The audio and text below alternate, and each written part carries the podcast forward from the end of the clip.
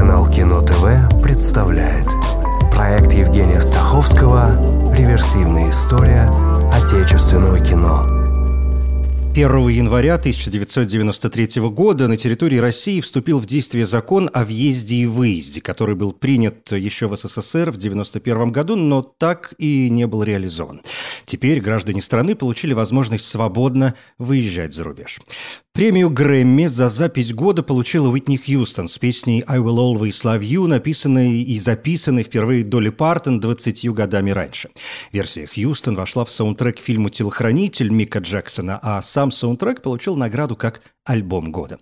Ну а в июне на экранах кинотеатров появился фильм Стивена Спилберга «Парк юрского периода», в котором впервые используются компьютерные технологии для создания движущихся изображений доисторических существ. И вот теперь кино. Год 1993.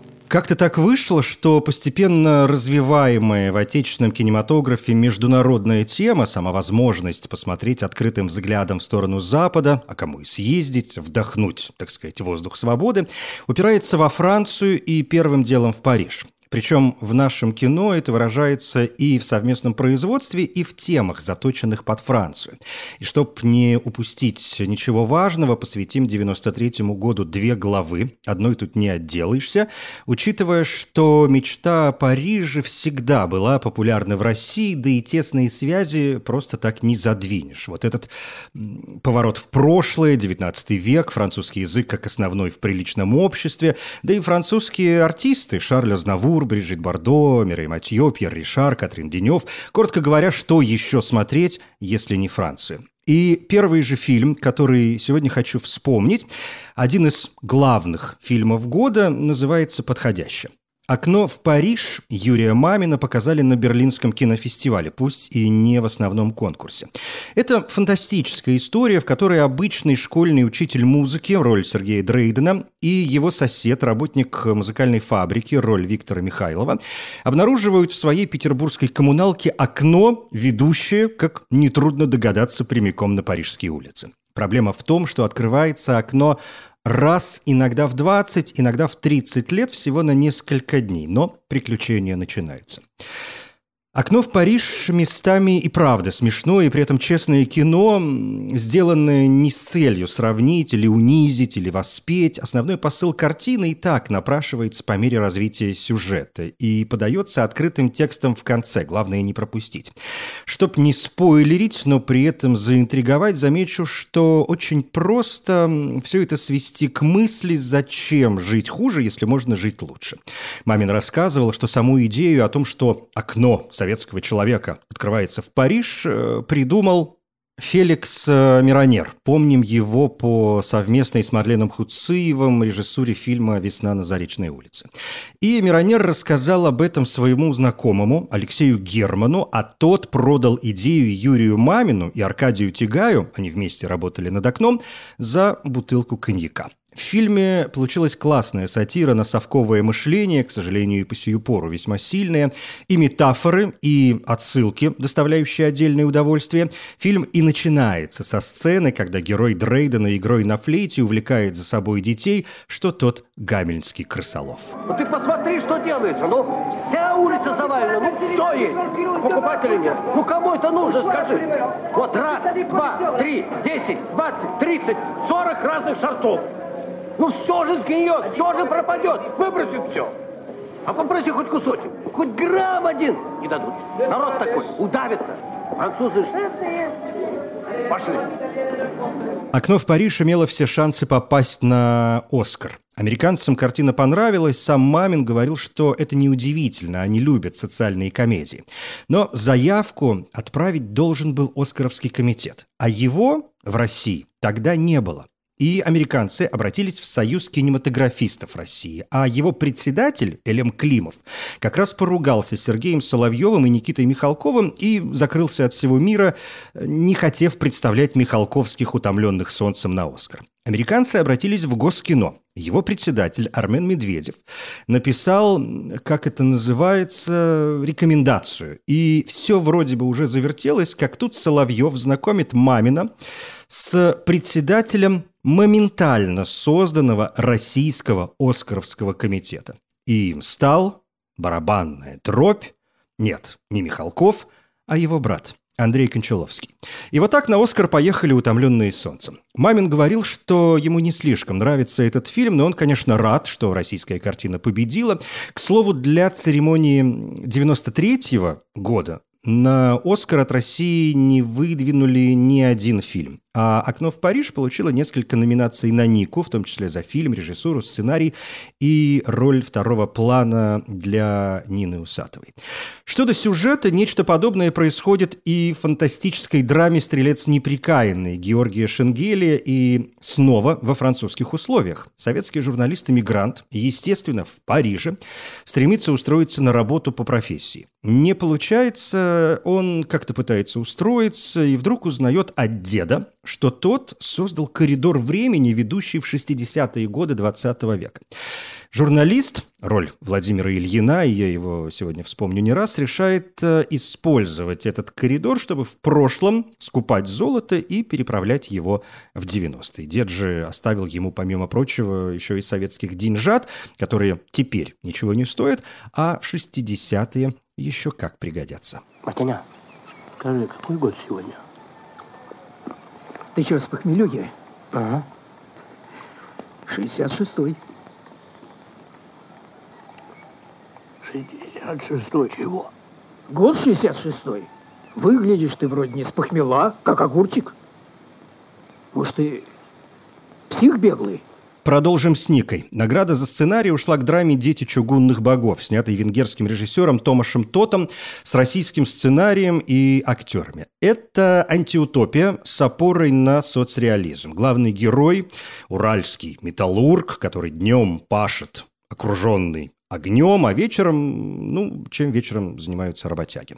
А там сложились две противоборствующие компании. С одной стороны заводские, а с другой рудниковские. И вот намечается бой не на жизнь, а на смерть.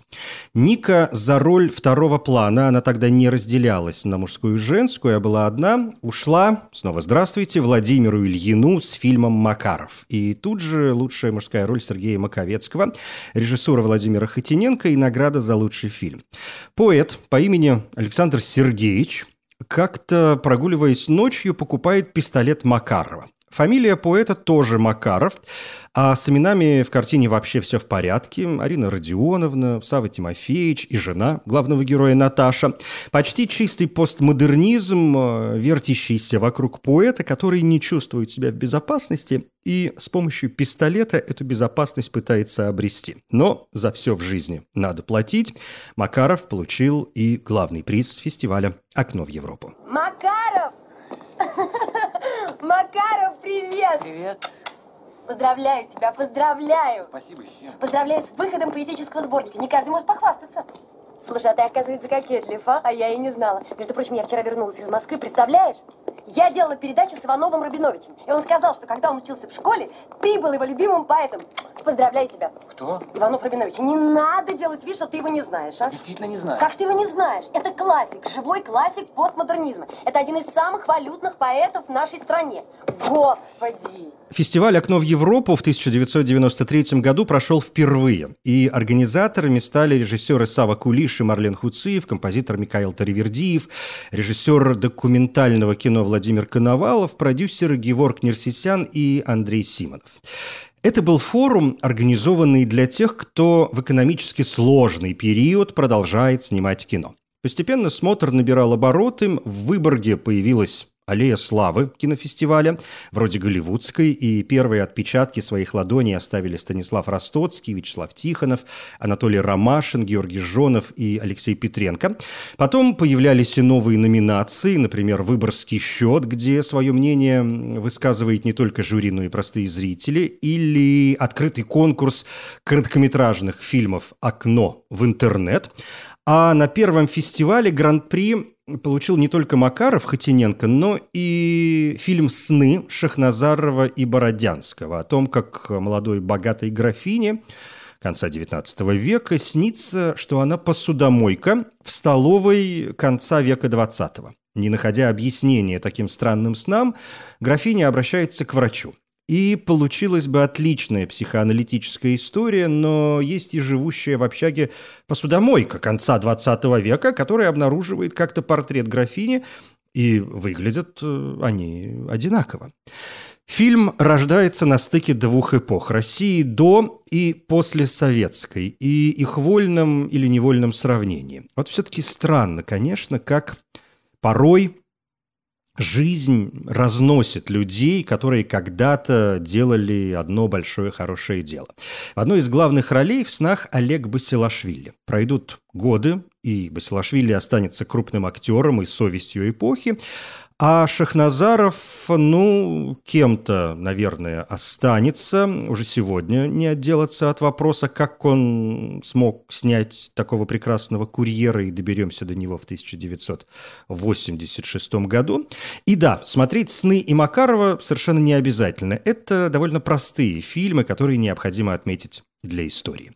Как и, например, дурацкую ленту «Мечты идиота» забытая экранизация «Золотого теленка» с разветвленным концом, опирающимся на разные редакции книги Ильфа и Петрова.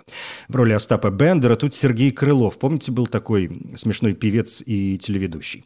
Корейка играет Андрей Смирнов, а ЗИЦ председателя фунта Владимир Этуш. Коротко говоря, для коллекции. Я ЗИЦ председатель фунт. Я всегда сидел при Александре II освободителе, при Александре III миротворце, и при Николае II Кровавом я сидел, и при Керенском я тоже сидел. При военном коммунизме я не, не сидел, там исчезла чистая коммерция, но зато как я сидел при НЭПе – Одним из главных фильмов года, если не главным, учитывая, что и со временем картина подтвердила свою состоятельность, стала трагикомедия Петра Тодоровского «Анкор еще анкор». Тут и главный приз кинотавра, и главная Ника.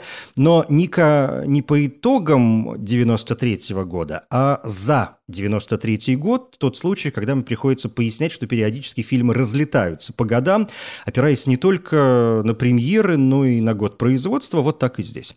«Анкор еще анкор» получил не только похвалу критиков, но и любовь зрителей. Сюжет определить нелегко. Это жизнь воинской части, где закручиваются несколько любовных историй, но мелькает и антисоветчина, и ГБшники.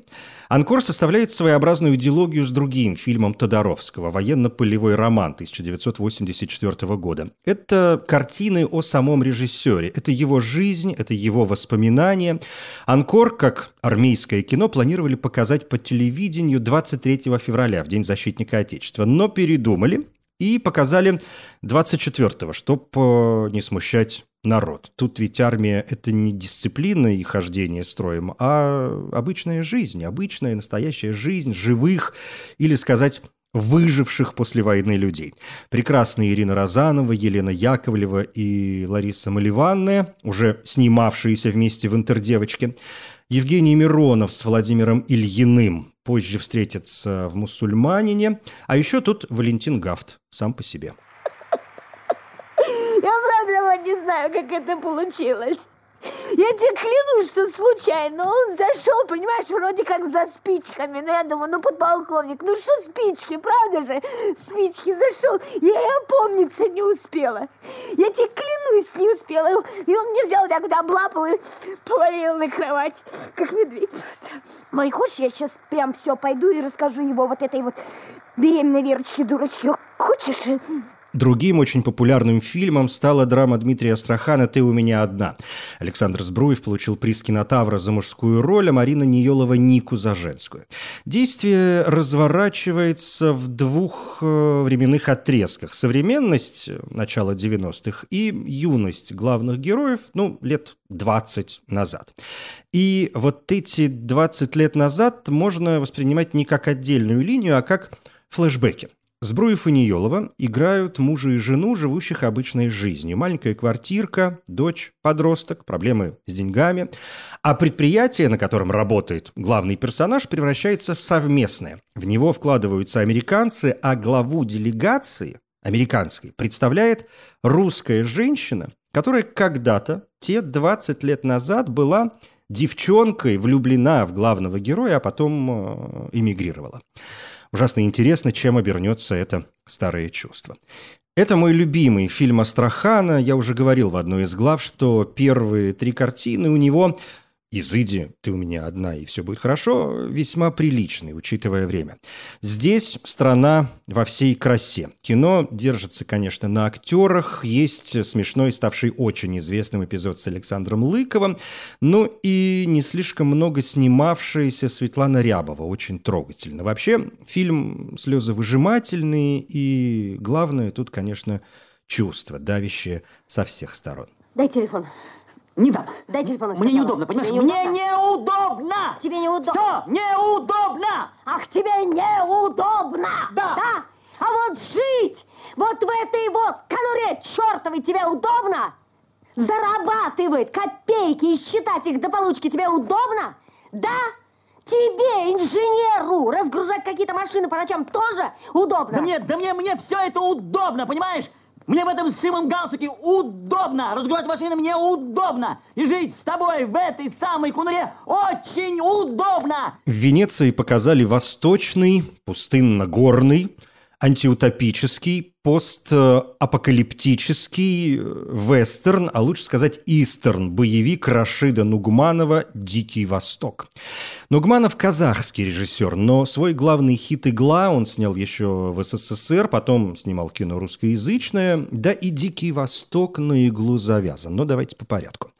В центре сюжета компания лилипутов. Они уходят из цирка и пытаются создать свое новое общество в жаркой глуши. Но их преследуют бандиты, и лилипутам ничего не остается, как искать защиты у наемников.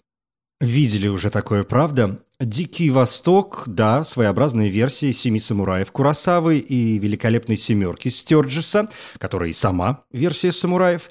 Идею Нугманову предложил Виктор Цой. Фильм планировали назвать «Дети солнца» с действием в бандитском, тогда еще не Петербурге, а Ленинграде. Мол, некий диктатор хочет захватить город, и вся эта история представляет собой такую новую гражданскую войну, случившуюся после распада СССР. Первые версии сценария появились в 90-м году. Нугманов сотрудничал с популярным писателем-фантастом Уильямом Гибсоном. Помним его как минимум по трилогии «Киберпространство», а среди экранизаций это, например, Джонни Мнемоник с Киану Ривзом. Цой должен был продолжить свою роль Мора из «Иглы», но 15 августа 1990 года он погиб в автокатастрофе и съемки остановили. Роль Виктора Цоя была предложена Борису Гребенщикову, но тот в итоге отказался. И когда переделали сюжет, привлекли музыкантов группы «Объект насмешек», бывший весьма популярный в конце 80-х. И тут есть еще одно пересечение с Цоем, потому как основатель «Объекта насмешек» Александр Аксенов, известный как э, «Рикошет», замутил роман с женой Цоя Марьяной. А несколько участников распавшегося объекта насмешек после фильма Нугманова поняли, что могут работать и дальше, и так появилась группа «Текила Джаз». «Дикий Восток» не получил окончательного монтажа и поехал по фестивалям в Черновом. Нугманов э, гораздо позже хотел доработать фильм, но по сию пору не сложилось. Охрану вызывали? Нет. Тогда платите! За что? За ложный вызов! Денег нет. Все ушло на зерно. Будем сажать озимы. Ну что ж, придется брать зерно. Нет такого закона, чтобы нищих грабить. В основном конкурсе Канского кинофестиваля, где в жюри от России выступала Инна Чурикова, а председателем был Луи Маль, за «Пальмовую ветвь» боролась картина Александра Хвана «Дюба-дюба». Прекрасное кино, которое вряд ли бы победило, учитывая, что в конкурсе были похитители тел Абеля Феррары, обнаженные Майкали, Град камней Кена Лоуча, Прощай, моя наложница Чена Кайге и пианино Джейн Кэмпион. В итоге два последних разделили главную награду, а Джейн Кэмпион стала первой женщиной, получившей ветку в Каннах.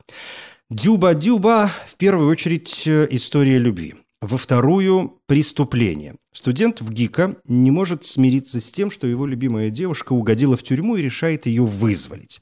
Вряд ли простой побег – подходящий способ, а чтобы устроить подходящие, нужны деньги, и герой решается на поступки, вряд ли совместимые с совестью. Название фильма можно произносить с любыми ударениями, поскольку это припев песни, не обязательно какой-то именно, теоретически его можно много где использовать, это простой набор звуков, вот те дюба-дюба, дюба-дюба. В общем, как хочешь. А вокруг всего этого дела вовсю разливается пятая симфония Маллера, Довольно смелый ход, учитывая, что в кино она прочно ассоциируется со смертью Венеции и Висконти. Вероятно, это должно порождать еще один контраст, раз уж мы тут про студента и преступление. Будет ли наказание? Здравствуй, Федор Михайлович. Ну, а коли так, сам себя объявляю государством. Маленьким, вредным и независимым. Я сам буду царь и солдат. И всякое неуважение и презрение к себе буду рассматривать как начало против меня военных действий. Понятно. Да тебя же первого и шлепнут. В секции «Двухнедельник режиссеров», а это, напомню, независимая секция, проводимая параллельно с Канским фестивалем, она основана в 1969 году гильдией французских режиссеров после того, как события мая 1968 года, забастовки и беспорядки во Франции, привели к отмене фестиваля в знак солидарности с бастующими рабочими. И вот в этой секции показали фильм «Я Иван, ты Абрам». Он же был представлен и на Московском международном кинофестивале. Это один из моих любимых фильмов года, и по совести это французско-белорусский фильм, режиссер Йоланда Зоберман, но в большинстве ролей российские актеры. Да какие! Ролан Быков, Зиновий Герт, Алексей Серебряков, Алексей Горбунов, Армен Джигарханян, Олег Янковский, Александр Калягин. Есть и Владимир Машков. И тут в очередной раз я задаюсь вопросом о том, как после таких ролей в жизни можно быть совершенно иной субстанцией. Неужели вот такие сценарии, такие перевоплощения не влияют на образ мыслей человека? Ну а впрочем, актеры преимущественно люди не слишком умные, чтобы не сказать совсем не умные. Есть, конечно, исключения, есть выдающиеся исключения, но это надо, видимо, замутить отдельный проект «Умные актеры», может, как-нибудь и займемся. Я Иван Теобрам, рассказывают историю, происходящую в 30-е годы 20 века в Польше. Время, как сами понимаете, не сладкое. Иван и Абрам – двое мальчишек, которым не нравятся бесконечные тягостные наставления взрослых, и они решают сбежать. Естественно, их начинают искать, и развиваются параллельные сюжетные линии. «Я Иван, ты Абрам» черно-белое, очень красивое, тонкое кино – и я очень рекомендую смотреть его с субтитрами. Не исключено, что и хорошо знакомые актеры под рукой европейского режиссера предстанут в ином свете. Здесь старик один номер. Они говорят, что этот цыганенок принес несчастье. Они хотят, чтобы он убрался.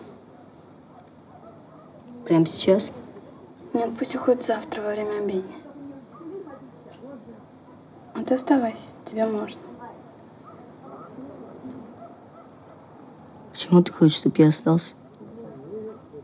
Так, не знаю. Дай-ка мне посмотреть. Чего посмотреть? Тебя посмотреть. Я, Иван Теобрам, получил молодежный приз Канского кинофестиваля, гран-при Московского международного кинофестиваля и приз Международной конфедерации артхаусных кинотеатров. А во второй главе посвященный 93 году, редкий для России жанр политического детектива, фильм памяти Веры Холодной и возвращение легендарной рубрики «Лютый трэш». Я Евгений Стаховский. Спасибо. Реверсивная история отечественного кино.